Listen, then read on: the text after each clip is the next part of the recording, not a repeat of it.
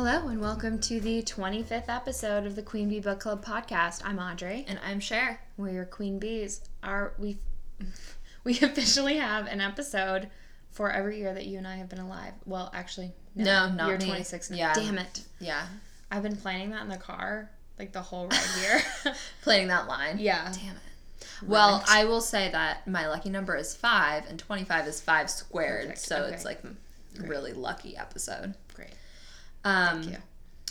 I just want to put it out there. Um, this episode is dedicated to my girl Lulu. Mm-hmm. Um, we fostered some dogs this week, and I don't really like. I don't really like dogs. Like to be perfectly honest, like I don't generally like stranger dogs that have like wet nose and slobber and jump up. Like I'm a little afraid. I don't like it. Um, but this dog Lulu like really like broke the mold for me, and I for the first time in my life considered like maybe I should get a dog. Brendan's probably so happy. He is happy, but he also is like, I'm not interested in a Chihuahua pit bull mix.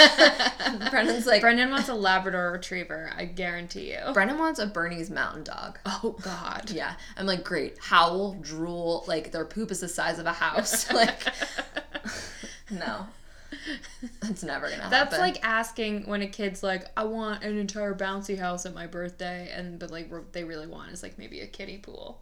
right. It's like, but Yeah. Brendan wants the bouncy house. I mean, so like, I mean, I have a couple of things about when I get a dog. Like, I have, I, like, I have a couple of name options. Mm-hmm. So, the first option, which Brennan doesn't like, is that I name him Sunny, and then we could be Sunny and Sunny and Cher. Cher, which would be really cute. that and Instagram would blow up so fast. I know. The other option is that we get a cat and a dog, and we name the dog Mulder from the X Files, and Perfect. Scully is the cat. I like it. Yeah, I've always wanted two cats that I would name Simon and Garfunkel. that's fucking. adorable. I really, I want that in my life at some point. I think you should do that. I think I should too. I'd like a cat, because especially like an apartment. Are you a cat life- or a dog person? I frankly like both a Okay. lot. I like. I have no preference. Um, so I'm a cat person. I've grown up with cats and dogs. Um, I do really love dogs. Um, but in They're this, a lot of work. right. So that's kind of my feeling is that in this stage of my life, I'm not really ready to have a dog. Whereas I feel like it would be pretty easy to have a cat. The only thing I'm really not interested in is cleaning out a litter box. Yeah, that's gross. My cat growing up um, went potty outside. Yeah, so, our like, cat does that it was too. basically like no work at all. Yeah, we have um, we have a litter box for our cat, and she uses it sometimes, but not. She usually goes outside. So Katie used her litter box only when she got old. yeah. So, um, but anyway, so this episode's dedicated to Lulu. I really miss you, and I wish that I could provide the life that you deserve, and you could be my dog. But I- Alas. alas, I do not have a backyard, um, and I don't have enough time. Yeah.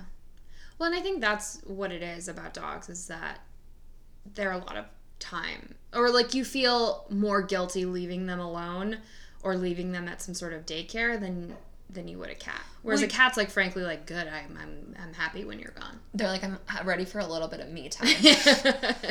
I'm going to sleep for the majority of the day and kind of run around in at my leisure. Right. Like I'm just gonna find a puddle of sun, a puddle of sunshine, Mm-hmm. and sit in it for a while, and then like probably we'll try to kill a couple of birds, and then like we'll be indifferent when you arrive home. yeah. So I don't know. We'll see. It's like this was like a big. This is a big deal for me. yeah. Um,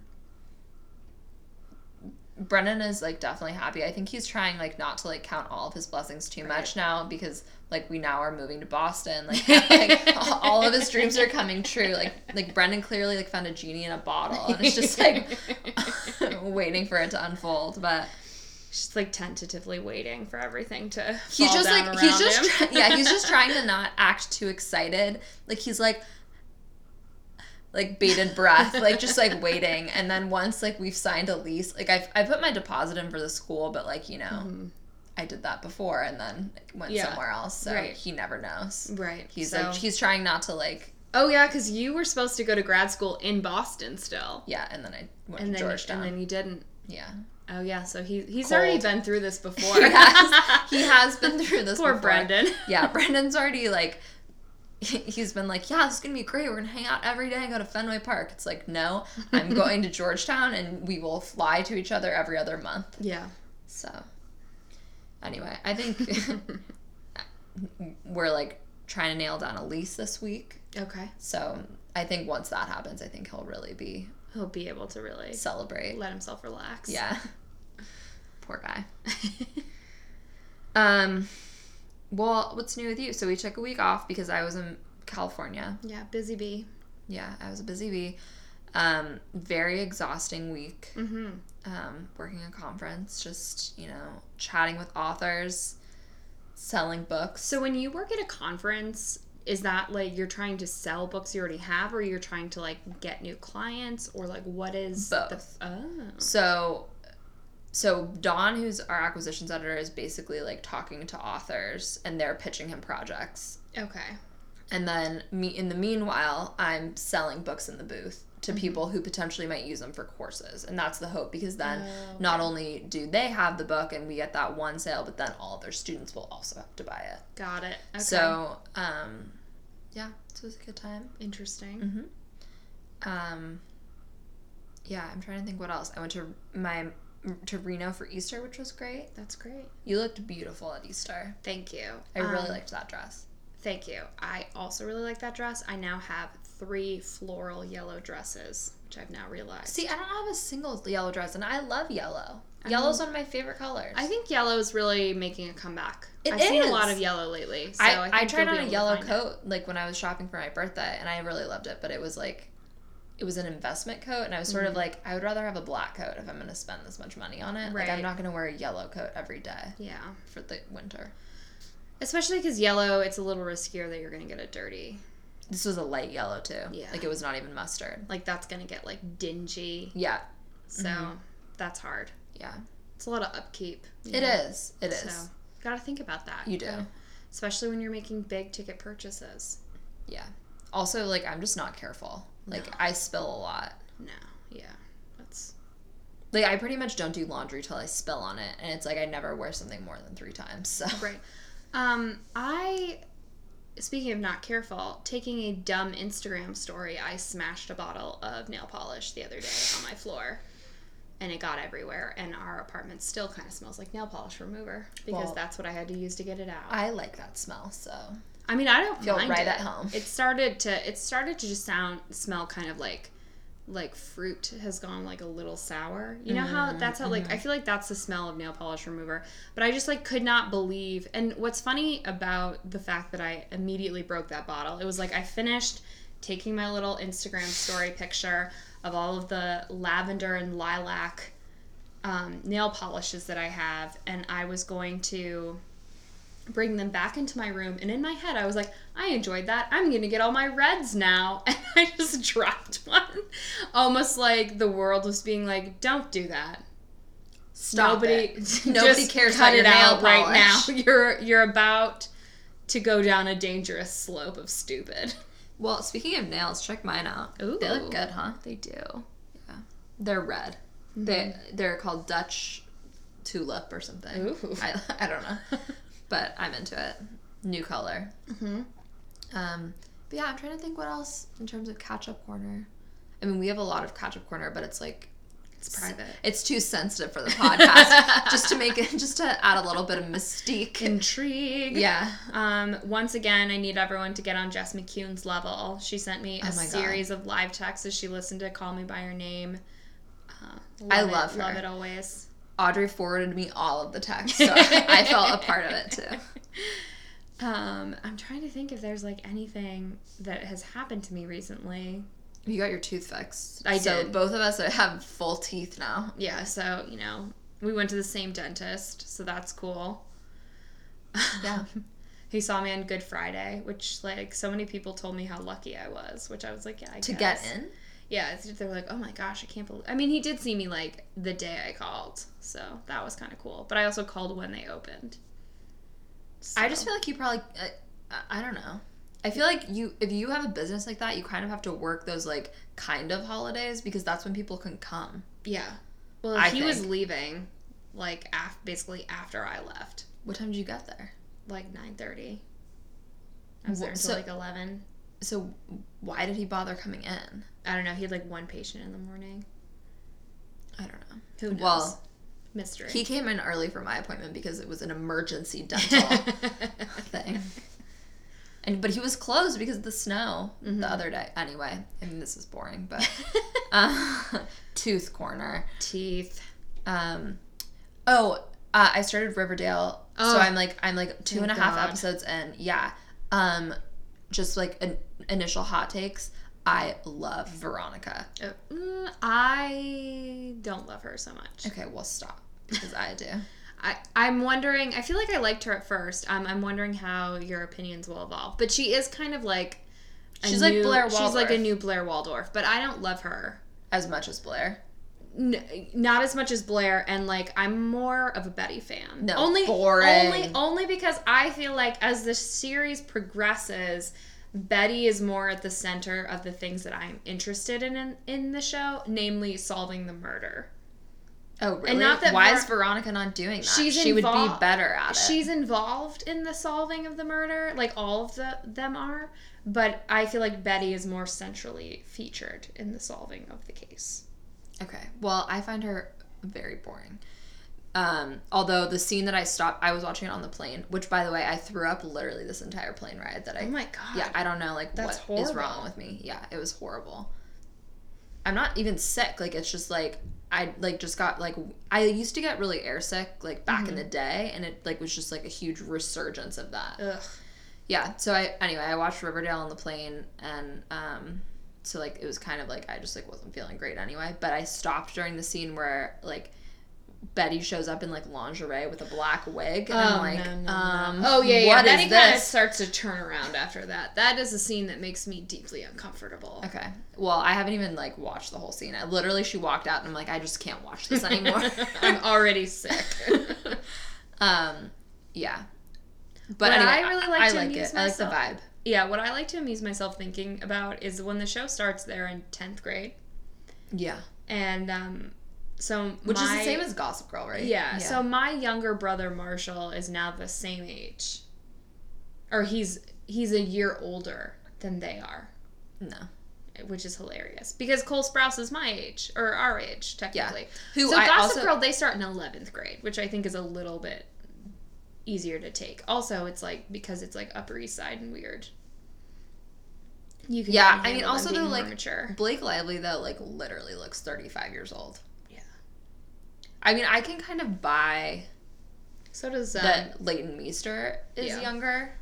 Taylor Kitsch looks thirty when Friday Night Lights starts, but I just couldn't care less. Is that um Tim Riggins. okay? Yeah, but I mean, he also like you just could maybe imagine that like he just hit He like puberty. failed a couple grades. well, that and well, the, like also like the grade progression is not accurate in that it's show. Insane. Um, he's cl- very clearly a senior in the first season, and then like They I keep think him he was around. such. Well, I think he was such a favorite that they were like, "Listen, this show doesn't have great ratings to begin with. We're not about to graduate one of the like Yeah. kids that everyone likes." Um, because Yeah. otherwise it makes no sense why Jason's best friend is a sophomore, and he's a senior. Right. Ugh. Jason Street, like- Brendan's favorite character. I'm like Hate. boring. Hate. Brendan likes all boring characters. I guarantee you, Brendan would like Archie. Ugh. Just because he's like the Boring. boring main. yeah. But like very noble and like trying to like do what's I best. just want to do the right thing. Yeah, well. Like maybe you shouldn't have slept with your teacher. I w- I didn't know if you knew that yet. And Yeah. so I was about to out, say like- maybe you shouldn't have slept with your teacher in her Lana Del Rey heart-shaped sunglasses. yeah, I know. Wh- yeah, I'm like okay. She's like vulgar when she's not a teacher. She's like driving that little VW bug. She's and- like sipping like a mocha frappuccino.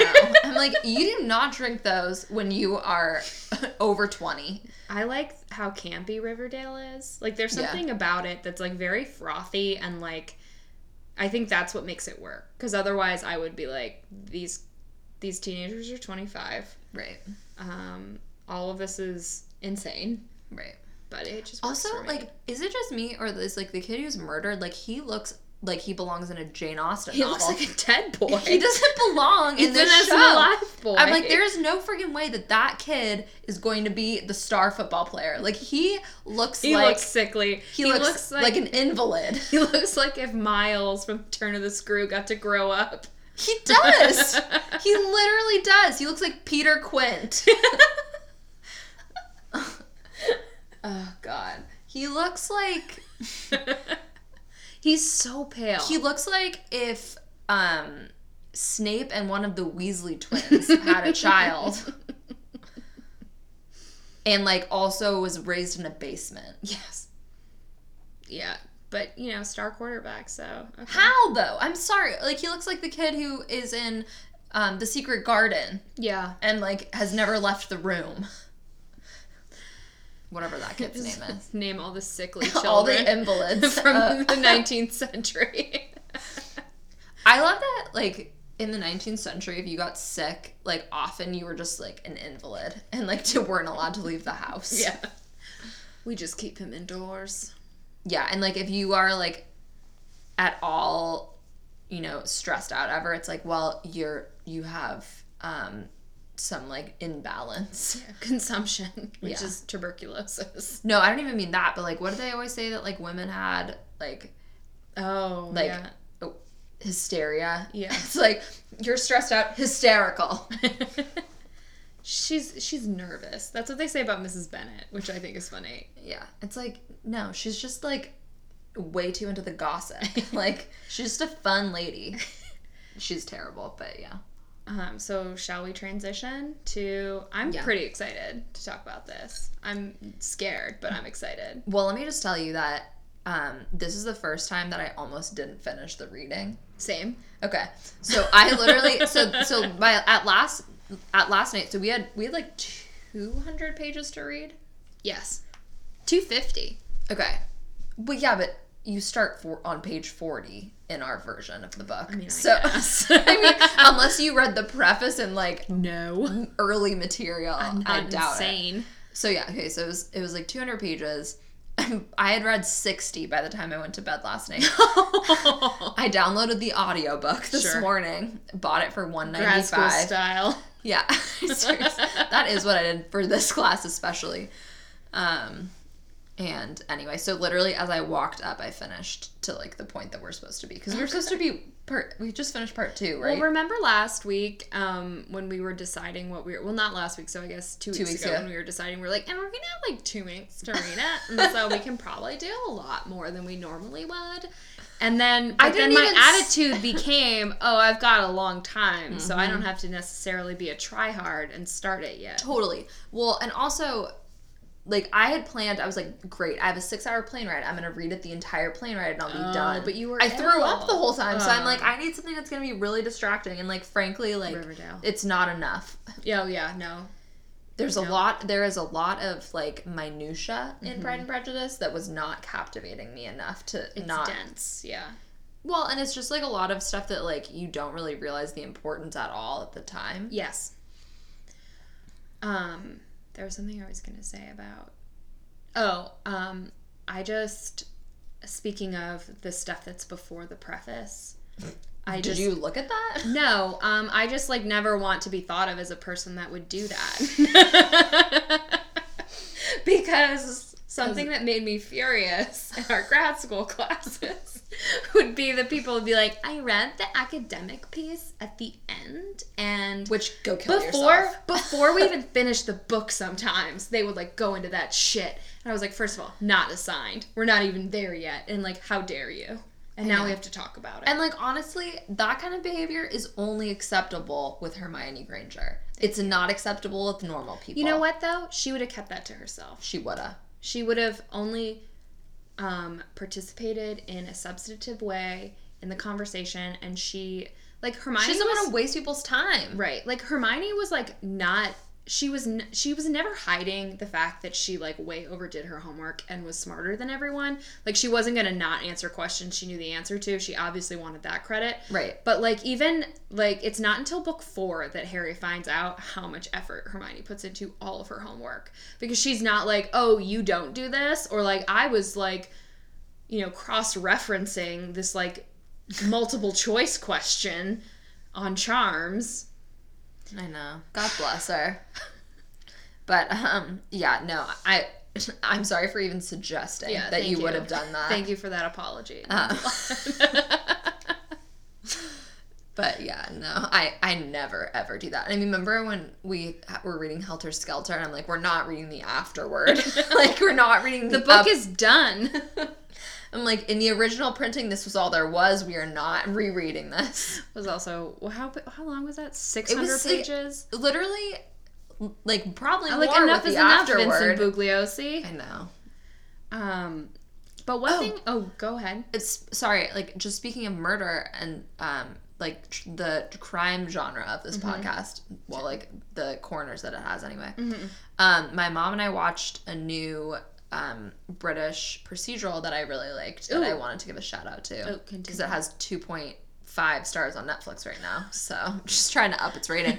um, it's called The Happy Valley Ooh. um, which sounds horrible, and I would never have picked it. But I think Karen on My Favorite Murder recommended it, so I watched it. Um, Okay. But it's basically about this like she's probably like a fifty-five year old, maybe you know maybe she's I like that's my mom's age. This lady seems older than that.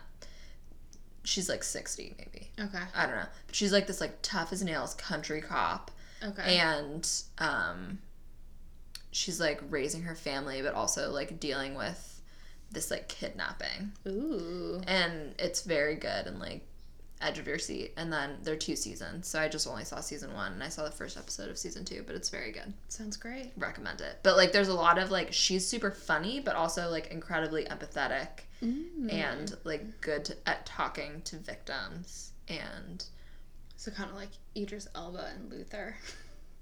i would say she's like i laugh out loud more at this Oh, than okay. at luther like luther he wasn't very funny, but I did. I was always impressed that he was like he's really clever Good. He's, he's, like really good at talking to victims, though. I think is what He I, is. No, sh- she yeah, she's like just very she kind of reminds me of like if Molly Weasley was like a really badass cop. Okay. Is like the vibe. cool. Yeah. That's nice. Yeah, but my my family was watching it, and my dad usually never makes it past ten o'clock, and he was like, "We gotta watch the next one." Nice. So if that is any sign of how good the show is, All right. Happy, Yeah, Happy any- Valley. Happy Valley. Okay. Yeah, it's pretty good. Recommended. Recommended. I just to warn you, it's not a serial killer. The first season. Okay. Second but season, you know I what? think I know though. that now. So one of the things that I don't love about a procedural or um, like a whodunit show is if you set up like if the first episode kind of sets up the murder in like obviously a creepy way because murder is creepy. My first inclination is to hope and think it is a serial killer. And this has happened to me in True Detective season two, and Oh. it happened to me in The Killing seasons one and two. Um, where Which killing season alert. three is definitely a serial killer though. Okay, so maybe I need to like jump in. So yeah, so I mean, I have seen one episode of it, so I guess maybe I shouldn't even claim it. But I mean, there are like Don't hundreds of bodies. It seems like so. Oh, Interesting. Yeah, Um, but yeah, so I mean, basically, I always just want there to be like a level of intrigue yeah, that is of the serial killer nature, and so sometimes like my criticism of those crime shows, I feel like is not really fair because it's like, well, I wanted it to be a serial killer and it wasn't, and so I didn't like it as much as I maybe should have or to could me, it's fine if it's not a serial killer, but it at least has to be a main character in the show who we did not expect. Okay, yeah, Like if that, if they do that, then I can be cool with it. What I hate is if it's an accident. Oh, God. I- what I- an insult. I know. I'm like, they would do that sometimes in CSIs where it like just ends up being like a tragic accident. I'm like, oh, we Or wasted like- so much time. or it's like I don't like it if it's like the person killed them on accident and then they've just been keeping Covering it in. it up, yeah. Which like because that mostly just it doesn't sit right with me. Where like not that like they didn't like they didn't call the police right away, but I just like I don't like that life now for that person Yeah. who has accidentally killed someone. Obviously, it's much more horrible maybe to be the one who was murdered or be the family members, Right, right, right. whatever. But it's just like it makes me really uneasy. To think, No, yeah, to like it's put myself in that person's shoes. I'm like, oh no. Well, especially with something like that could really happen to anybody. yeah, don't know, like you hit somebody on a blind turn or like Yeah. you know whatever. It's like, but you call the police. Like, you- Yes. you, do not leave the Oh scene. my god, I know. I like I know people panic, but like I mean, I just feel like at this point where we are in um, saturation of crime television, there's no excuse for not just calling the police when you get in trouble. You know, in the 1970s, a 12 year old boy does not pick up a gun by the handle because he picks it up by the point or whatever. I'm, you know, Mm-hmm. He picks it myself. up. He picks it up By the- responsibly. Right, so he doesn't get fingerprints on it, which thank you, Crime Television, for basically solving the case. Mm-hmm. We're talking about We're talking about Helter Skelter, so if you haven't listened to that episode, then you're lost. But which, but like you probably did because it's one of our most listened to episodes. It's like you listened to the first episode, then you jumped on over to Harry Potter Extravaganza. you listened. Then you to went into Bridget Jones. Yeah. And then you had yourself some uh, Helter Skelter. And then Harry Potter Extravaganza Part 2. Yeah, which is like frankly what I would probably want to listen to also. And you know what? That's a nice cross section. It's like you've got yourself a classic. Yeah. You've got yourself some Harry Potter, some. Bridget Jones, and then like a true crime. So, Yeah. okay. Yeah, That's, that's, fair. I would encourage you to listen to Manhattan Beach episodes because I think those are under listened to and really quite lovely. it's also the last They're- time we ever saw Tyler Raunchy. or ever probably will see Tyler. we'll see him again. Oh God, miss him.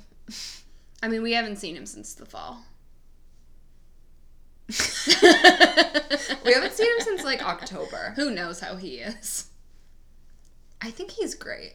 Is his hair still as coiffed What as if ever? what if next time we see him he has a buzz cut? No. Like, can you imagine? Can you imagine how shocking that would be? I think I'd be so furious. I would be less upset if you showed up with a buzz cut because I would be like, well, like you change your hair all the time. You take risks. Yeah. God, what a heartbreak that would be. Um.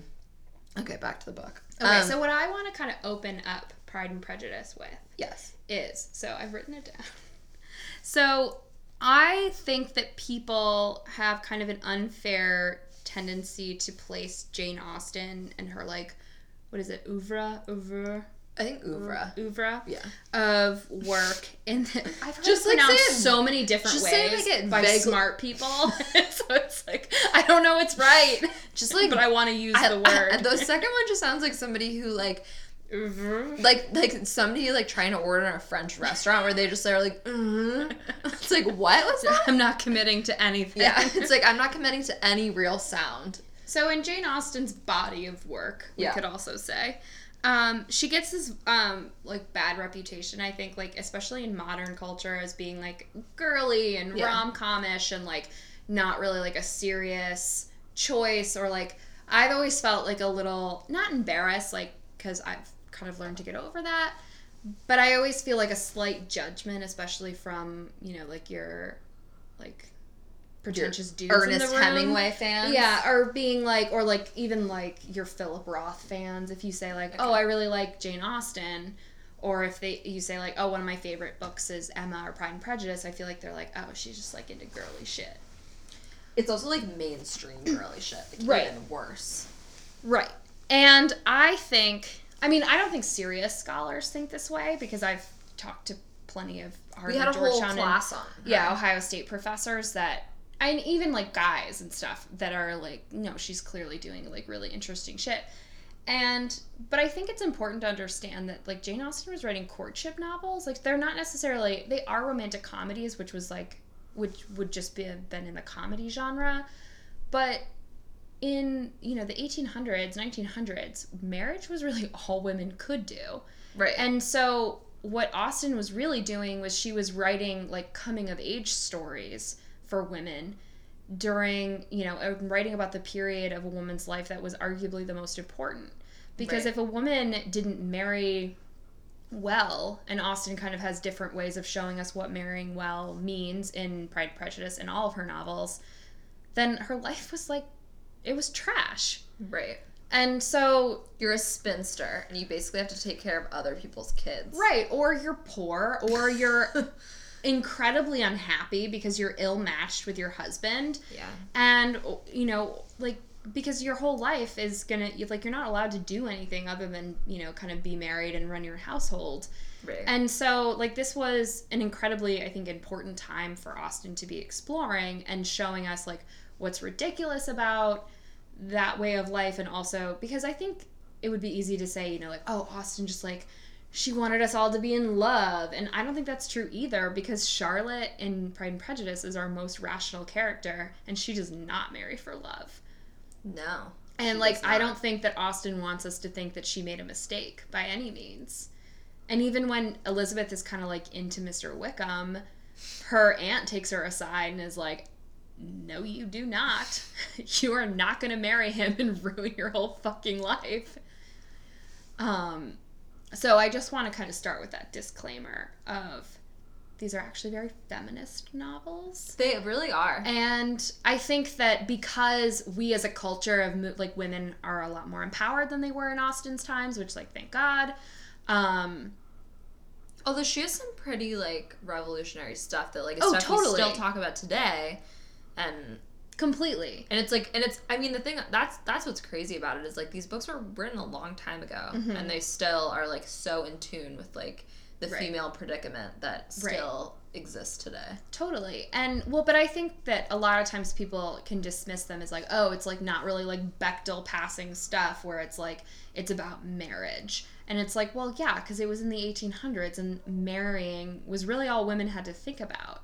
Well, it's all you did, and Right. like also like not only are you like. Is that the only thing you can do in general? It's like you also could like will be destitute if you don't, pretty much. Right. Well, and that's also why I think that the discussion of accomplishments for women is really interesting Oh in yeah, this it's novel. so weird. because I was thinking about this the other day, and accom- like women having accomplishments, like being able to play the piano and being able, Right. it's kind of like women of a certain stature claiming a certain kind of agency over because it's meant to like impress dudes, and so. Right. Guys will be like, "Oh, cool! Like she's accomplished," or like to distinguish them amongst their peers and stuff. But like men don't have to fucking learn skills. So they're boring all the time or bored all the time, which I think you see with Mr. Bennet. Like he has nothing to do all day because he's a gentleman. Yeah. Um, God bless. Right, but I think like even as back, you know, as far back as Jane Austen, we see that women in these patriarchal systems learn how to position themselves, like still like operating under those rules, but like I think you could trace even like self-help books all the way back to women in Jane Austen like having accomplishments because it's like women have always been trained to kind of learn the rules of the game mm-hmm. and like position themselves and figure out how like using the agency that they have to like position themselves the best which is Yeah. why also it's so interesting that Elizabeth is not accomplished at all she doesn't play the piano very well she She's doesn't like not draw that great of a singer either. She's No. like medium. but that's who Mr. Darcy falls in love with. And Mary, who's like the most accomplished, is horrible. Everyone hates her. But I think part of that though too is that Mary is too mannish. I think like they think that like she basically is like she's too smart for her own good. But she's also like, she's like very, um, like she's just like trying to quote like all of those like sermons that she's reading all the time or whatever the fuck she's doing. But I think the thing is though like she's reading the stuff that men read Mhm. is the thing, which is why she's kind of boring. Is like she's not reading novels. Like she's reading like philosophy and like all this other stuff and so I think like men like don't even really understand how to talk to her because they're like, "Well, hmm, you might be a little bit smarter than me and I don't like that." yeah. Well, and then she's like not very good at the piano despite trying it for a lot, a lot of hours. Right? but then being like, obviously, I'm going to play it for hours at the Netherfield Ball. Yeah, and her dad's like, "Thanks, you've like pleased us enough." that is like so cringy. I know. Because can you just imagine someone playing and singing for a long time that's like not, frankly, very good? And it's your like sister.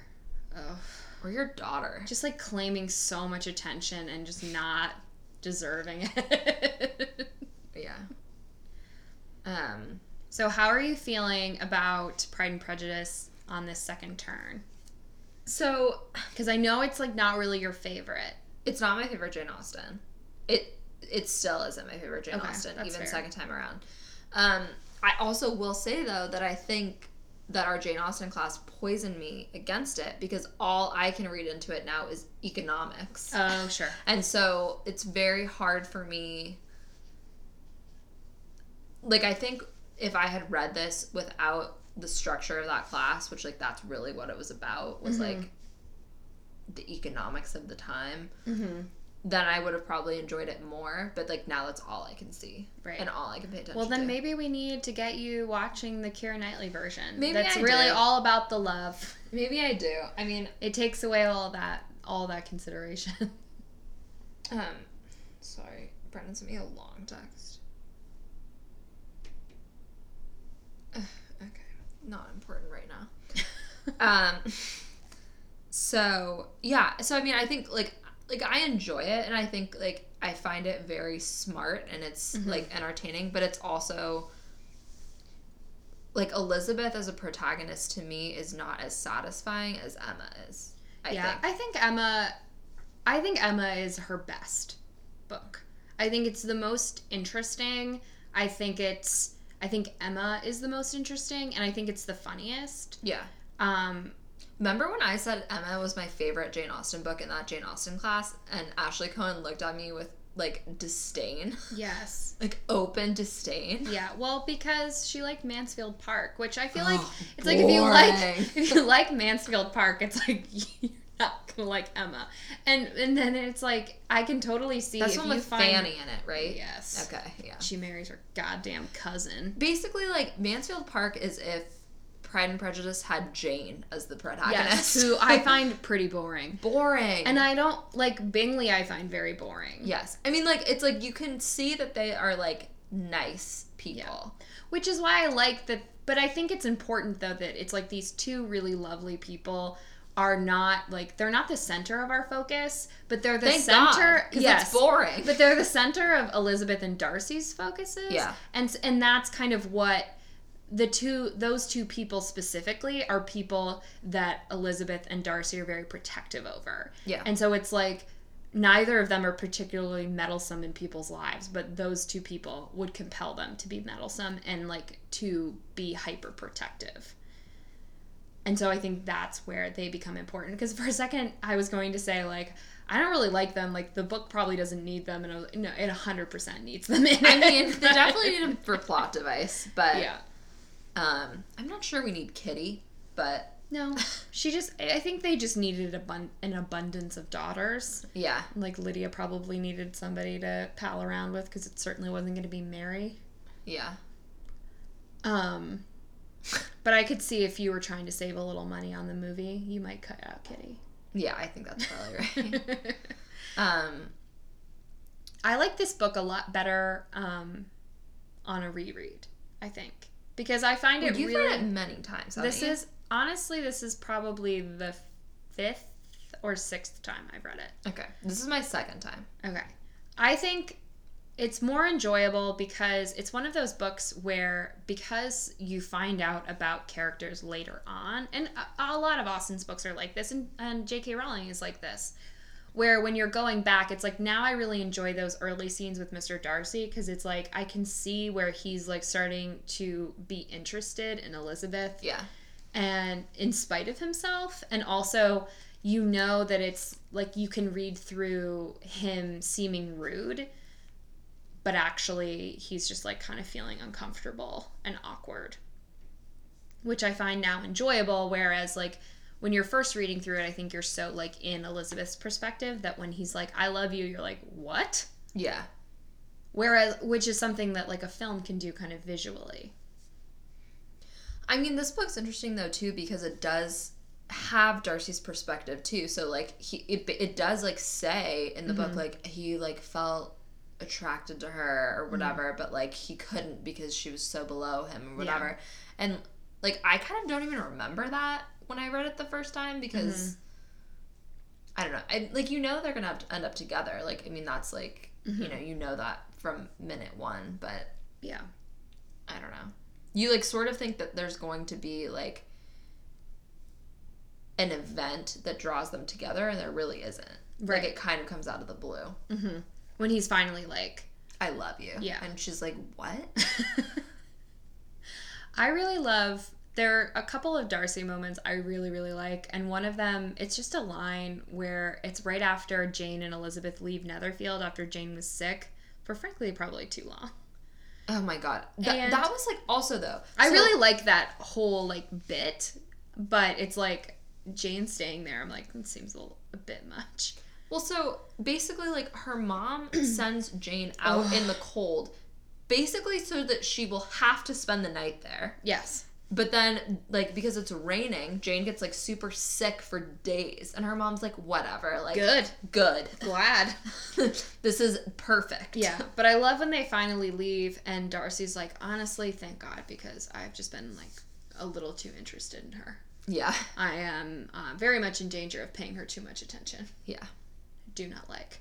I also like it when he's clearly like trying to propose to Elizabeth and he just busts into the Collinses' house and he's like, "This is great. Um, all right, uh, I like it here. Uh, bye." it's like, He's so awkward. what are you doing?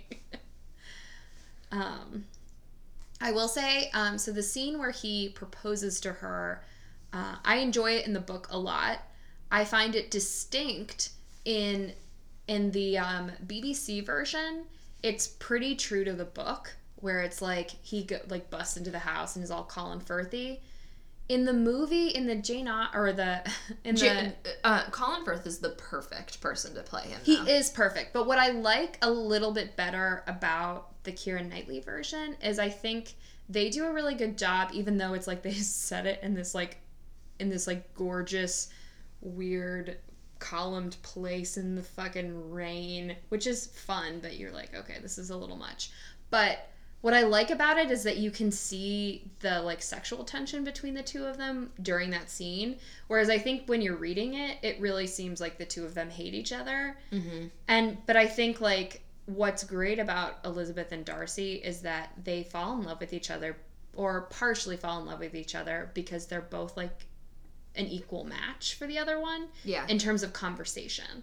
So mm-hmm. it's like Elizabeth can kind of throw back what he's like dealing out and he kind of enjoys that about her that she always has like a cool response right. to what he has to say and like he then can like calculate something in response as opposed to fucking Miss Bingley who's always like, "Yeah, I agree with you. She is boring as hell. I'm going to get the second volume of the book you are reading." and then interrupt you the whole time so you can't read any of yours. and then flip pages so that we're always on the same page so it looks like I read just as fast as you. oh my god. Um, wait. Okay, let's do favorite least favorite. Okay. Okay. Um, my favorite is um Elizabeth's dad. Really? I think he is like fun. Okay, I want to talk about him because I go back and forth between thinking that he's fun and liking him a lot and not liking him at all. Whereas, so my reason, sometimes I feel like he's kind of like a Mr. Weasley, but bad. okay. Whereas I think like he maybe could have done more to make sure that his daughters weren't in such a precarious position. For sure. and I think like sometimes like his enjoyment of amusement or like Yeah. which I really identify with him being like I hope this person sucks cuz that'll be so fun if they're crazy. Yeah. I really enjoy that about him. But I think sometimes he takes that to a level where it's like affecting his daughters. I also think well, it's kind of interesting too because both parents like have clear favorites and like treat the favorites much better than the others, which Yes. is like pretty shitty. Yeah. But um what's her last name? I'm like now blanking on it. Bennet? Bennet. Okay. Um Mr. Bennet like basically obviously sides with Elizabeth Mhm. and when like Mr. Collins proposes to her, he is like, um, I will never speak to you again if Yeah. you do marry him. So like the mom's like, I'll never speak to you again if you don't. He's like, Well, I never will speak to you again if you do because he is terrible. Right. Which like I think that like ultimately the reason that he brought him there was so probably that would happen, but like he doesn't want that to happen to Elizabeth. Right. Like he once he meets him, it's clear to him that he's like, mm, this guy is boring. Yeah, he's not an option for my daughters, but yes, I will let him read Fordyce's sermons all the time to Lydia, who couldn't give less of a shit about that. Yeah. So I don't know. I like and I- talk about like weird compliments that he can pay to Lady Catherine.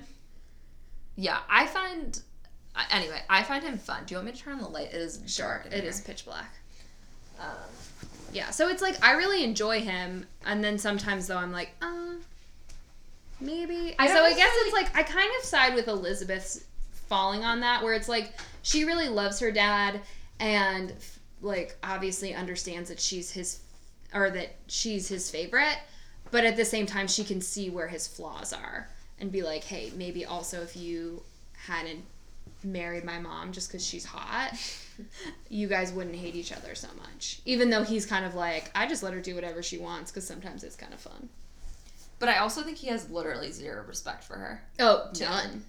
Yeah. Which like I mean, she's not great. I mean, like, should you have respect? She's like pretty rude too. She's rude and like she yeah. I mean, I guess if like if thinking back to Bridget Jones, like she is like Bridget's mom, where Mhm. like she just says like really embarrassing stuff all the time Yeah.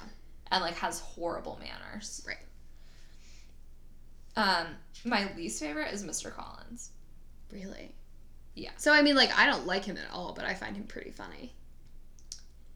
Well, like I find him entertaining in the same way that I find like Buddy Willard entertaining. Okay. But like to me, he is the epitome of male arrogance and entitlement. Like when he's like, obviously you're um turning me down so that you don't seem too eager. He's like every guy at the bar. He he he is also like like I like that Jane Austen is like criticizing uh no means yes. Yeah. like in I am by no means discouraged. in the Uh, 19th century. Right. Yeah, and it's like, and it's supposed to be ridiculous. She's like, I don't know how much I can tell you, like in a more plain way. Like I'm not into you Yeah. at all, Yeah. And uh, like we're not gonna make each other happy. And I and I'm not interested. And he's like, Well, I can't wait for our future together. it's like God. I don't want you to go too down this road because I know you're gonna say yes eventually, and you know, like you might say some things you regret. Um, Yeah. I don't know. And he like also just like the general stuff he says about women is just like so embarrassing and horrible. horrible. So I would say he's Walks right over to Darcy to be like, "I've got to introduce myself," and it's like, "No, that's inappropriate." It's rude. He's like an aristocrat, and he's like he's like, well, I'm a clergyman, so it's the same. I know his aunt, Yeah, no. Lady Catherine.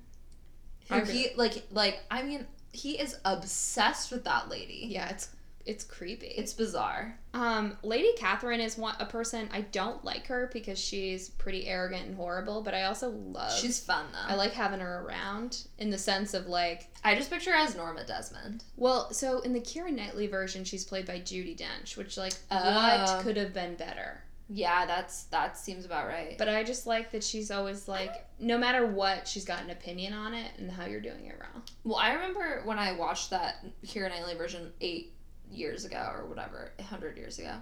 Um, I just remember thinking like Darcy's not hot though. Oh, I like him. What, But he's not What like- actor is he? You know the actor's name's Audrey. I don't know his name. His Google he's in that Peaky Blinders show. Never seen it. I think. Is he in that?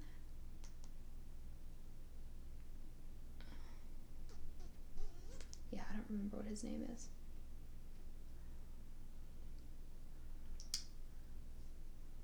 Keira, I'm I'm googling Keira Knightley Pride and Prejudice. Let's see. Later, I don't want to do my software update right now. God. God. Also, I'm pretty sure my phone's gonna die while I'm doing this. um, okay, so who's so who's your favorite and least favorite? hmm. My favorite. I think my favorite is Mr. Darcy. Okay. Um, I really like. I enjoy following and tracking his character, and I enjoy like, yes, Elizabeth. I really like Elizabeth, uh, and like, yes, Elizabeth is wrong and like misreads him, and then immediately gets bad information about. Like Wickham comes in at the perfect point where she's already like she doesn't want to like him, and she's already left Netherfield, so it's like after Jane was sick. So she and she kind of had a good time with Darcy, I think there. And so but she's like ready to get back in the mode of not liking him. Yeah, Matthew Macfadyen. Yeah, it's That's better there than I thought. Maybe as maybe Teen Share wasn't having it. I mean, that makes sense. I mean, he's like, he's not Orlando Bloom, No. you know. Um yeah, so she gets that information and so like she's able to be like, "Oh good, I can like hate him again like I want to." Yeah. Um and I so I like and I like that his response to like he gets really mad because his pride is offended when she says no, but I like that he's like, "Wait a minute. There've been some charges against me that are probably affecting her." Uh, and so I'm just to write her this letter and then pace around the garden for a while until I see her so I can give it to her. Mm-hmm. Instead of like instead of just yelling at her all the reasons she's wrong, like he like takes the time to write them down. And I also think like and we'll see this in book 3, he really works to like he takes the charges against him that she lays out seriously because I think he respects her and he's like she's not she's not just saying this to be hurtful like this is what mm-hmm. she thinks and so this is what I'll try to do. And I also just I mean like I think it's charming to see someone fall in love with someone just in spite of themselves because they're clever. Um so I yeah, so I I enjoy him. And then my least favorite maybe I don't know. I was gonna say Bingley, just because I think he's probably weak-willed and boring. Yeah, he's like. I'm trying to think of a Harry Potter equivalent to him. Like he's just like such a Hufflepuff. Yeah, Like, but like n- does, like gives the- him a bad name. Like Yeah. he's no Ernie McMillan, No, he's no Ernie Macmillan. no he's like, Cedric Diggory. he's. I was gonna say he's like a Cedric Diggory. really, Yeah. Like he's like he's hot and he's nice, but like boring. yeah, for sure. And he's just like, I mean, there's just nothing going on there. I just find him uninteresting. Like he's always, but I, he's always- just like delighted when anyone's around. He's like a puppy, which I like puppies, but no, Not in my men. Yeah. Um. Darcy like kind of reminds me a little bit of Elio, sometimes, where he like is like, he's like, well, I'm not little even going- broody. well, he's broody, but he's also like, I'm going to read my book and not even look at her. And so like, like the stuff that he does, like comes off as like mean or like he doesn't like her, but like really it's because he's like, I don't want to seem like I like her Yeah. because I should not like her. right. Um, I like this comparison. yeah. I like to imagine a world in which Timothée Chalamet could one day play Mr. Darcy. Oh, God, wow. what a dream. Now I'm okay. So who's Elizabeth in this? It could be she might be a little old for it now, but it, for Timothée Chalamet, but it could be like an Emma Stone. Oh yeah. I could see something like Yeah. that going on, or myself.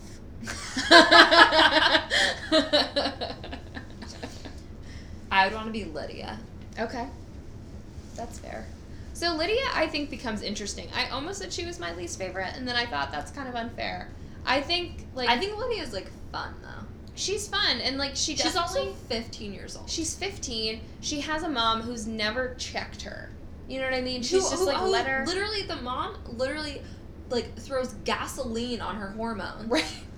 Exactly, and I think Jane Austen. I don't think though wants us to come down that hard on Lydia though. No. just based on the end of the book and like where Lydia ends up, like it's not great, but it, it's also like better than where she would have ended up if it were like any other person's novel. okay, don't ruin it because I have literally no, No, memory where I she ends up. Uh, I also think Charlotte is an interesting character. I really, I almost said that Charlotte's my favorite. I really like her. Um, I like that she's right about being like, um, Jane better snap up that Bingley and then fall in love with him later. She is not showing him she likes him enough, and then she's fucking right. And she's just like, every time Collins annoys me, I come into my own little parlor to be by myself. Because I have a big house. Yeah. Yeah. I just let Lady Catherine's criticisms of me roll off my back. It's totally fine. Yeah. Ugh, but still, though, marrying Mr. Collins, like, that's Bleak. real bleak. That is bleak. That's what no one wants. I think I think every woman's fear every I woman the- wants to be an Elizabeth and maybe is afraid that she's Charlotte. I mean, I just think like I like kind of wonder like you know like with Melania Trump is like that her life where she's like I married the worst person but like my life is pretty good because I have a lot of money and I basically just get to be like a single mom with like a lot of money. Yeah, and especially now they spend a lot of time apart. So Well, I think they always have spent a lot of time. yeah, apart. so it's like okay. I just like I just imagine that Mr. Collins would just want to spend a lot of time together Yeah. and like read aloud boring stuff to you. Mm-hmm. Ugh. And I think, but I think Charlotte's also very good at kind of just like understanding what he needs her to be into and like be like, okay, yeah, I can be excited if Lady Catherine's around. Yeah. That's fine. Like, that's not like, that's not gonna infringe on my happiness, whereas Elizabeth would have gone out of her mind. Right. Well, and I think so. Okay, so Jane is like honestly my worst nightmare as a friend because like you try to gossip with her and then she defends like, everyone's "No." character. Yeah. It's like this is so boring. It- This happens every year. Like for Lent, my mom's like, "I'm giving up gossiping," and then I'm like, "No, Elise, you Sh- it- cannot." It, never lasts. Then she usually does bread instead, which is easier. Um, but yeah, I hate when she does that. I'm like, Mom, and honestly, the what am I supposed to talk about? The gossip in this book, uh, I wrote the or the gossipers impeccable. Yeah, Like they all know Bingley's situation like minutes after it happens. Like I love all that stuff. yeah, And I love um I actually really like let me find it in the beginning. Um speaking of my love-hate relationship with Mr. Bennet. So it's basically right in the beginning after like the classic like it is a truth universally Yeah, yeah. acknowledged. Um, where Mrs. Bennet's like flipping the fuck out because Bingley's here and she wants Mr. Bennet to go and visit with him so that the girls can meet him. She says, "Oh, single, my dear, to be sure. A single man of large fortune, four or five thousand a year. What a fine thing for our girls." And Mr. Bennet says, "How so? How can it affect them?" What a perfect response. yeah. He's just he just plays naive though too. Like Yeah. you know, he knows like exactly what you're what right. she's Well, talking then it says in chap the first line of chapter two was Mr. Bennet was among the earliest of those who waited on Mr. Bingley. But he just like did that so he could like fuck with Mrs. Bennet. He Yeah. was like, "This is gonna be super fun. I'm just gonna mess with her." yeah, Act like I don't understand why it's important that I go see the richest dude in town. I like how in this book it's like Jane is the oldest and like she's essentially like a spinster. They're like she's 23, like she's pretty She's much over. she's basically barren at this point. It's like okay. It's yeah, that's a bummer. I mean, When also I think that highlights though like how young these women were when they were making these choices about the rest of their fucking lives. I know it's like if 15 year olds are supposed to be like choosing the right person to marry. It's like guess what? Like I was still in my artist phase back then. oh, God. I was still pretty sure that Edward Cullen was a good choice for a boyfriend. Oh yikes! He was abusive, ladies and gentlemen. True story. He was abusive. He was. He was controlling. I don't know why my mom didn't really shut that down because she was Team Jacob, and I got mad at her and hit her T-shirt because she did buy a T-shirt that said Team Jacob on it. Did you ever watch Vampire Diaries? No, Okay. Well, but my understanding I is that I have would be Team Damien, not Stefan, oh for sure. My the Mary- hot one, not the boring good one. Yeah. Exactly. Yeah. So Mary Kate is Team Stefan, no. and I I ordered us shirts. So I have the Team Damon shirt, and she's the Team Stefan shirt, and um. Yeah, I watched every episode of that show, and like like was done watching it after like season two. I've but I some just- episodes. My mom and I watched the pilot together because my mom asked me if I wanted to watch it with her, and I was like, "Yeah, what do I have to lose?" I mean, it's like a fun show. Like I would say the first couple seasons are fun, but then it just it gets very ridiculous. Mm-hmm. My roommates in college watched it, so I feel like I've I've, I've seen it. It's pretty raunchy for being on uh, basic cable, It is raunchy, yeah. I mean, I feel like especially all when she's dating that shows- Damien. Da- Damon. Damon. Damon. I'm gonna keep calling him Damon. All right. No, yeah, he he is raunchy. He, yeah, he is. I mean, yeah, he's it's dirty. he's a crush for sure. Like he's like the Chuck Bass of the show. It's like you know he's bad, but like you can't Right. you can't help it. There was I didn't watch the show, but She doesn't rape people. He just kills people. It's fine. Yeah, it doesn't matter. Um, two of my roommates junior year, like we shared a room, and they hung up a poster of him, and I was like, you know, that's fine. He's pretty hot. So I'm I follow him on Instagram though, and like all he posts about is like fair treatment of animals. I'm like, ugh, can I just see like more? I mean, like love animals, but like also not why I'm following you. Right. I'd like to see more pictures of your face. Or like even like just you and your family. Yeah. You know? I don't know. He like posts a lot of pictures of like his wife's jewelry that she makes. I'm like, I don't care about this. Who cares? No one. I, I, I, he's one of those actors that, in like interviews and in person, like does not live up to the character that you love. No, and is he like one of those guys who is clearly uncomfortable with being kind of a sex symbol? No. Oh, interesting. Like Ryan Gosling, I mean, like very Mm-mm. like clearly uncomfortable with like how women lust after him. I think he likes that women lust after him. I, but like, but like he just like. He just like wears fedoras and crap like in the day to day. I don't know. I mean, I don't want that. I don't, want like that anyone either. really. I just like only want him to wear black t-shirts and like tight black jeans all the time, like he does in Vampire Diaries. Yeah. I don't want him to wear colorful like see-through shirts. Who wants anyone to wear and, that? and necklaces? Like I don't men wearing jewelry like like It's hard to justify that. like with stones in it. You know, I'm just like why? Like when did you buy that? Where did you buy that? That's something that I think about sometimes um, with clothes. Sometimes it's like you'll see someone with like an item of clothing and think like, oh, it doesn't not make sense that they're wearing that, but they had to buy that at some point. Right. And so there was a point in time in which they were standing in a store with this item thinking, yeah, I want that. Yeah. Which is like, with certain things like fedoras, incredible to me. Yeah. or like a mesh top.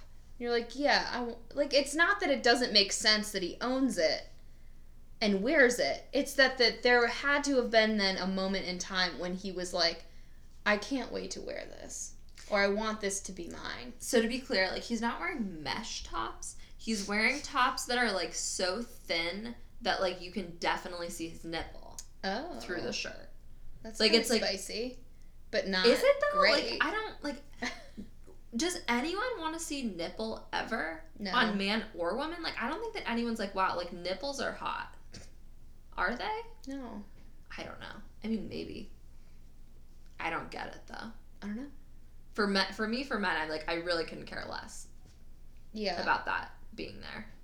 However, if we can linger on men's sartorial choices for a little while longer, um, Harry Styles is currently on tour, Oh. And he just really puts together some snazzy pieces. Hmm. He he can wear a suit, Hmm. and you know, like I, I like a man who will play with fashion, though. I will say, Mhm. like if you're showing up to the Golden Globes in just like a black tuxedo, boring. Yep. Please wear um, burgundy velvet, like I've seen. I mean, Like, I'd rather. I'd rather them wear, something boring. But I mean, like in terms of like, what do I wish I, my date would wear? Something boring. No. What do I like looking at pictures of? Interesting. The studded kind Yeah. or whatever. I don't know. Yeah, I mean, Fifty Shades of Grey though, like, or I mean, um, I mean Twilight, Well, which are this one and the same. very much so. Our youth should not be reading it. It puts bad ideas in their head. That's why I'm really glad that Lana Del Rey wasn't active when I was a teenager because like that would have sent me even further on my self-destructive path. Yeah. I don't know. For the best. We have to we have to protect our teens like Yeah. you know, like Grey's Anatomy, I think was fine because it made me ambitious and want to do well in school, even Yeah. though it was like And you could have like a messy personal life to go with it, right, but you were still like successful and smart. right. Yeah. Whereas like Bella is like, I mean, she's like not going Yikes to city. college. I mean, no. is she? Does she? Her only goal after she meets Edward is to be with him. She has no outside interests.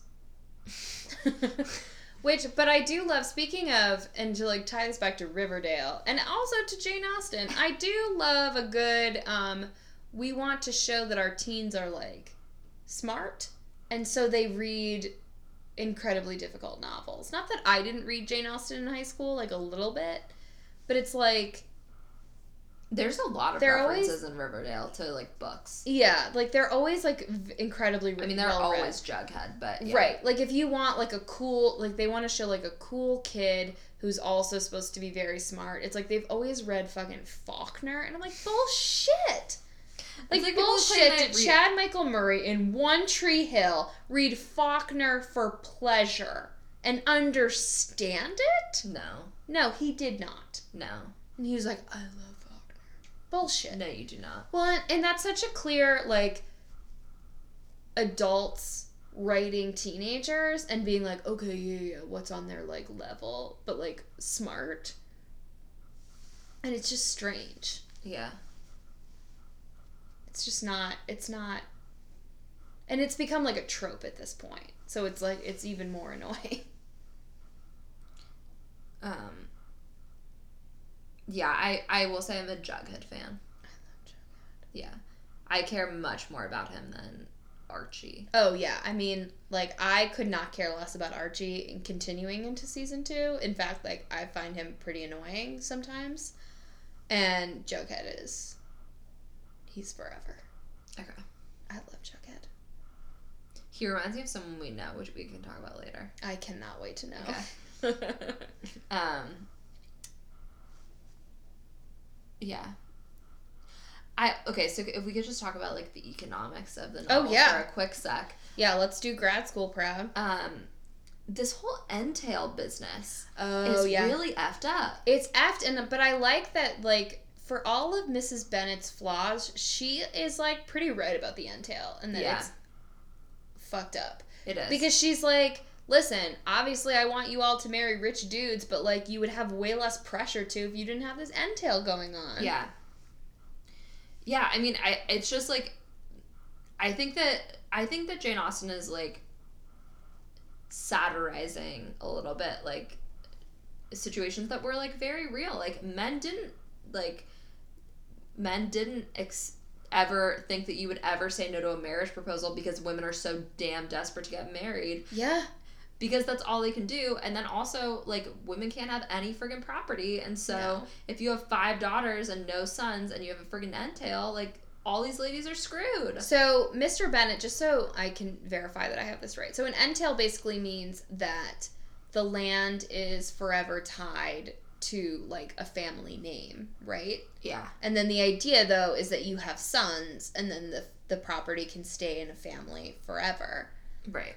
And then that also gives you like some sort of financial security Right. So, my question if the property stays in the family. Right. And so, I guess my question is is that if the daughters marry and have a son, does that son. No, Okay. because it ha- I think it has to be like no, Okay. it has to be like a Bennet descendant, Okay. whereas like they wouldn't be Bennets anymore. But it's But like he's a Collins. Yeah, but he's like a cousin of Mr. Bennet or something. Um, but like for example, Rosings can go to Miss de Bourgh Right. because it's not entailed, right. even though she's an aristocrat. Right. But she can be like an heiress of Rosings, Right. so she can be all sickly. Right. Which I do find that bit amusing, where Lady Catherine is like, "Me and Anne would be excellent pianists if we'd ever learned." like, okay. Um, so I went to the grocery store yesterday after like throwing up all of my guts on the plane, Sure. and I looked terrible and, and didn't have contacts, and I just had my glasses. And the guy who made me a sandwich was like, "Are you a musician?" And I was like, "No." Like, what makes you think that? And he was like, "Well, you just look like very artistic." And I'm like, "Well, maybe I should throw up and like wear all I'm pretty black, sick. all so. black and um, glasses more often because Love it. I looked like a musician." cool. I know, I was flattered. He then like put like was like we should collaborate. I'm like, okay. I- Oh, I, barely play the piano. Like I did in high school. It's been a while, and I am not interested in collaborating. Yikes! Also, like, what kind of music are you doing? Like, I don't know anything about this project. What if it was bluegrass? like would I be Like you- interested in that? Like you just show up and it's bluegrass. I mean, that would be frankly better than like R and B for That's me. I mean, I would rather play in a bluegrass band. I I do rap. Like oh, I do hardcore rap. I'm like, oh, okay. and I'm just looking for a female to lay down some like uh, sounds. so are you a musician? oh god. I um when I was in San Francisco, I took this picture that I'll show you uh, where I posed with an NWA record and I'm wearing I literally look like Sarah Palin. Like I have I had my hair in a French twist and I'm wearing like the outfits they used to dress her in for the debates. And um I'm like personality pick where I'm holding the NWA record dressed like that. Perfect. Yeah. Do you have any more thoughts about Pride and Prejudice Not or really. books one and two? Not really. I mean, I think just like general vibe, like I enjoy it more that we're not reading it in this class, Mhm. but still, like I would stick by my four out of five on Goodreads. Okay. I mean, a four So out of far. five is still like I liked it. Yeah. Yeah. Okay. Because at first I thought you didn't even really like it at all. Well, okay. Here's the thing, though. We read like how many Jane Austen well, that novels so that was my hope is that it was then because of the class.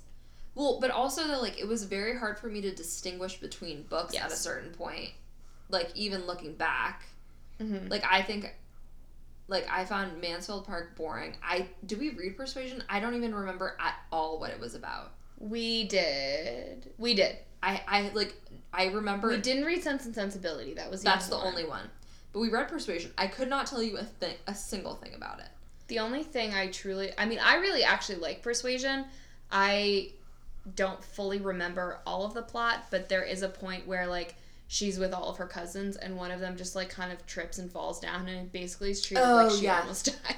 Yeah, And yeah. she's like I do remember that. an invalid for months, and all she does is like fall off. Like in my mind, she's like you know, like sometimes um, on a walkway there'll be like kind of a raised area. yeah.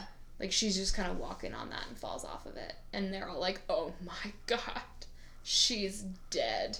Okay, I do remember that part. And there's a captain. Yeah, there's like a yeah, there's ship stuff in He's it. another W. She really likes her W's. There's Wickham, there's Willoughby, Wentworth. That's his Okay. name. But he's Okay. a good guy. He's a good person. We haven't really talked about Wickham. Hate him. yeah, he's bad. I mean, he's just like your. Cl- Did you ever listen to Dirty John? No. The What is podcast? Dirty John? Oh, you should listen to it. It's like it's basically about a con artist. Oh. Um, but it's like there are like a lot of twists in it. You you'd like it. Okay. Um, but it's basically like somebody who like just lies to everybody and is like very good at like sensing like what people are lacking or what they need and then Mhm. providing it and Yeah. like being able to manipulate people really easily. Right. Yeah, and it- like like I said earlier, he comes in at like the exact right part, and then I like later when Elizabeth has that moment of like, you know what, that was actually pretty weird that Wickham would do that. He just met me, and he's gonna like talk all this trash about Mister Darcy. Like that's pretty strange, and I just wanted him. I wanted to hear what he was saying, and because it was like I wanted a justifiable reason to keep disliking him. Right. Which honestly like Darcy is just socially awkward. Yes. Like that's really honestly his deal. Like he's rich and he's like attractive and so women like him. And, but like his like whole air of mystery and crap is basically cuz he's shy. Yeah, and he's also like he's in this weird place of where he's got like one foot in the aristocracy and then just like one foot in the landed gentry. And so Yeah. he's like so he can kind of move in both circles and so he's always slightly above every person he's with and so he just doesn't know like what what the right way to act is. Yeah, which is why I think Colin Firth is the per- perfect person to play him because he just also like mm-hmm. exudes like an air of social awkwardness. Yeah. And that's why I think that Pemberley like we're we're about to go to Pemberley. yeah, I know we end right there. and some good shit. And I think it's like it's just really important for us to get like the the new opinion about Darcy because so much of this book is about Um, like the original title was like First Impressions or something. Yeah, which, Which- is not a good title. Bad title. Um, but it's about like having a bad first impression of someone and then like misreading them. And like that's why I think it's almost interesting that this book is is a good book to keep rereading. Like I mean most classic books are, Mhm. but it's like like Elizabeth like rereads the letter that she that he writes her and like there's a lot of like reading and rereading of people and having to kind of keep doing that work of like checking your first impressions and figuring out what your like gauge on someone is. Yeah. So I'm excited to finish. There's some good moments coming. And then maybe Yeah. we should watch the Keira Knightley version. I'm 100% in for that. I also at some point I need to figure out if Lady Bird is out on DVD because I want to buy it so we can watch it. I'm sure we could buy it in iTunes. Yeah, I mean like Tim- Timothée Chalamet is in it, and enough is enough. Oh, that's right. He is in that. He, again, yeah, I've so got it. I really have to see it. Like, like that movie, I think is going to be very similar to my like. I think life. It's, I think it's gonna resonate with you. I think it is too. Um, I really do. Did you see um what I tweeted the other day about John Mulaney did another like bit about Timothée Chalamet and about how his wife like has a crush? Oh yeah, yeah. yeah. and it's like she he was like it's important to me that I'm six foot tall. Like it just is. And my wife told me that Timothée Chalamet is six one and I googled it and he's not. He's five eleven. And so apparently he like was like I busted into my house and I was like the boy is only 5'11. oh my god. Did you see? I think I tagged you on Instagram, like the like things Timothée Chalamet made me Yes. do. And then did you see he commented back on it? yeah he's he was so not- he cute. was a little sweetheart also like I've said that he's a big fan of Kid Cudi and apparently somebody asked Kid Cudi who's your favorite artist right now and he said Timothée Chalamet and Ah! Timothée retweeted it and was like oh my god why don't you just kill me right now like oh I love him such a He's sweet so angel Uh, yes. You So okay, so my now my new project is going to be to cast this movie with him As Now, Mr. I'm gonna write that down so I remember to do it. Okay. And so we'll we'll have those choices. Getting maybe we'll do an Instagram poll of different actors. Timothée Chalamet is obviously Mr. Darcy, so that'll be a non-choice. It'll be yes and yes. And maybe we can do an Instagram poll and we can let everyone know. That'd be pretty fun. I feel like Okay. actually Armie Hammer would be a great Mr. Bingley. Boring. See, I feel like he could be a Mr. Darcy. He's got that low voice. Yeah, he's got the He can be pretty arrogant it. when he wants to be. Like on film, I feel like he's a nice person in life. I don't feel like he's uh like awkward enough. yeah, Like he's a little too hot. yeah. Not my type of hot, but you know. for Pride and Prejudice. Yeah, no, this will be fun one. Chalamet. Okay, I'm excited about this. Announce winners. This will be almost as fun as when we cast all of Game of Thrones in Hogwarts houses. Ugh, That was such What a, a fun time. game. I have color coded pages written down. I did that at work.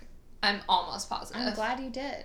I mean, I just it like was that both you. Okay, so for context, Sharon and I once it was like toward the end of grad school. I don't know that we had quite finished, but we were talking about like Hogwarts or like I think we had talked about just like there are not a lot of Hufflepuffs in Game of Thrones or something.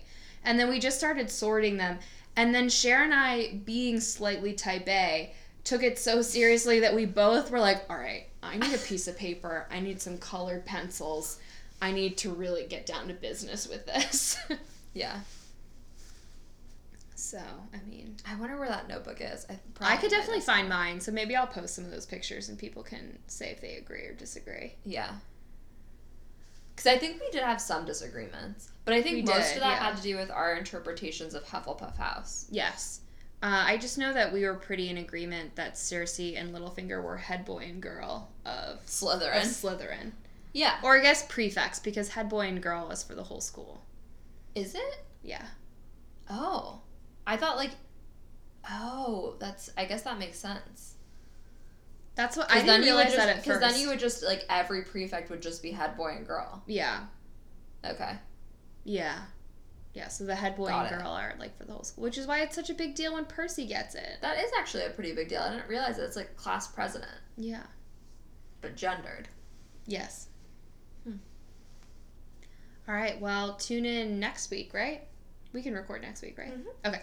So tune in next week for our wrap up of Pride and Prejudice. Also to get the results of the Instagram the Instagram poll that will be coming shortly. That will be the thing taking up our, the rest Yeah. of our week. Speaking of polls, um, we did tweet out my romantic comedy bracket um, from Drunk Austen, who is um, a Twitter account that we obviously follow.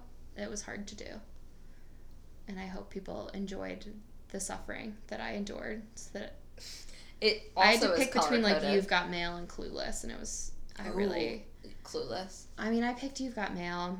I've never seen You've, You've, Got, Mail. was like my ultimate winner, but that and when if you think about it, not to keep dragging this episode out, if you think about it, you choosing between You've Got Mail and Clueless is like choosing between Pride and Prejudice and Emma. And I would choose Emma. Well, but it's interesting too because I think if between the two, I might choose Emma too, but I I just You've Got Mail. I mean, Tom Hanks. I don't think I've ever seen it.